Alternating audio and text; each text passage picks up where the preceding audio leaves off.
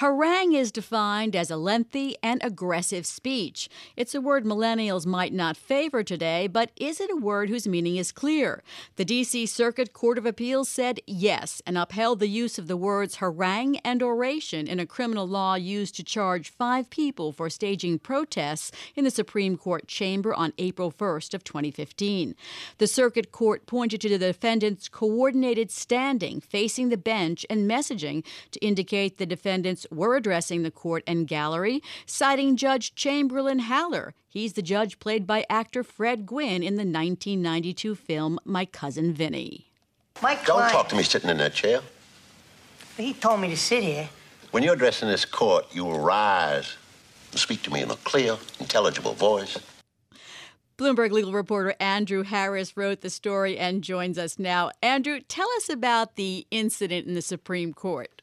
Hi, June. Thanks for having me on. Well, um, two years ago, uh, this April 1st, uh, five protesters with a group called 99 Rise um, stood up and sequentially uh, shouted at uh, the nine members of the Supreme Court shortly after it was gavelled into session. They were commemorating a ruling a year earlier that had taken some of the strictures off of campaign finance uh, contribution limits.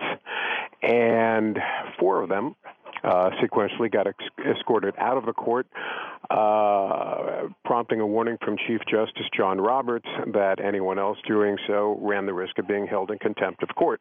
The fifth person, uh, lead defendant David Bronstein, stood up and uh, sang a brief song about freedom. Uh, two stanzas of we who believe in freedom shall not rest, at which point he was escorted out, and all five of them were charged with um, two counts, basically, of uh, you know disturbing the tranquility of the court. One punishable by up to a year in prison, or jail, I should say, and another punishable by up to 60 days. That was the uh, much talked about harangue and oration statute that they challenged and yeah, got thrown out. The, uh, the you know si- protests and really singing actually are pretty infrequent in the Supreme Court gallery, I would think. So, uh, what was the argument that the that was made in court that they should not be liable?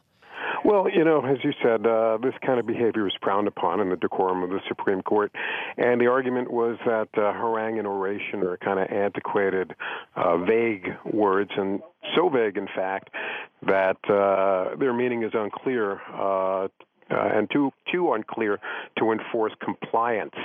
They won, kind of, in court. So tell us what the circuit court ruled. Well, the lower court said you're right; these things are unclear. But there's another part of that statute that uh, prohibits being loud in court. So the lower court judge said, I'm going to let the prosecution go forward on the, the loudness violation. That said, the um, prosecutors decided that they wanted the statute intact and they appealed the ruling. And the uh, unanimous circuit court last Friday said, you know what, uh, this is pretty clear to us. You know what a harangue is when you hear it. You can't yell at the judges. And they reinstated uh, harangue and oration to the statute so that it's still intact. Yeah, it do, it doesn't seem all that surprising that a that the uh, higher court would want to be able to enforce as much as possible a prohibition on making noise during their arguments, is it? No, no, that wasn't the surprising part. The surprising part was when the lower court judge, in support of his ruling, cited James Madison in the Federalist Papers, and when the uh, appeals court uh, quoted Judge Chamberlain Haller from My Cousin Vinny in overturning him. What what did they what did the lower court cite? Well, the lower court's point was that um, sometimes language can be too vague uh, to be understood. Uh, the direct quote was, "No language is so copious as to." As to supply words and phrases for every complex idea, or so correct as not to include many equivocally denoting different ideas. Point is, hey, oration, harangue, we don't know what that means. You can't enforce that against these people. And the judge who wrote the uh, majority opinion in the Circuit Court of Appeals, um, have you seen that kind of writing before? Quoting Yeah, some- Cousin Vinny playful? Uh, quoting, uh, well, sometimes judges get playful. Uh, certainly, some of the uh, appeals court judges out in Chicago, where I was based for several years, uh, Uh, Judge Richard Posner, for example, will draw things from pop culture into opinions. Uh, the late Terry Evans was known for doing that there. Uh, you know, in the pantheon of great courtroom movies, you may hear about 12 Angry Men or Paul Newman in The Verdict. Uh, but My Cousin Vinny, for all of his screwball comedy, was a serious legal movie with serious legal concepts. And one of them is you have to respect the court and a great example of how to cross-examine someone in that movie as well. It's a great it's a great movie on many scores. Thanks so much for being with us. That's Andrew Harris. He is a legal reporter with Bloomberg News.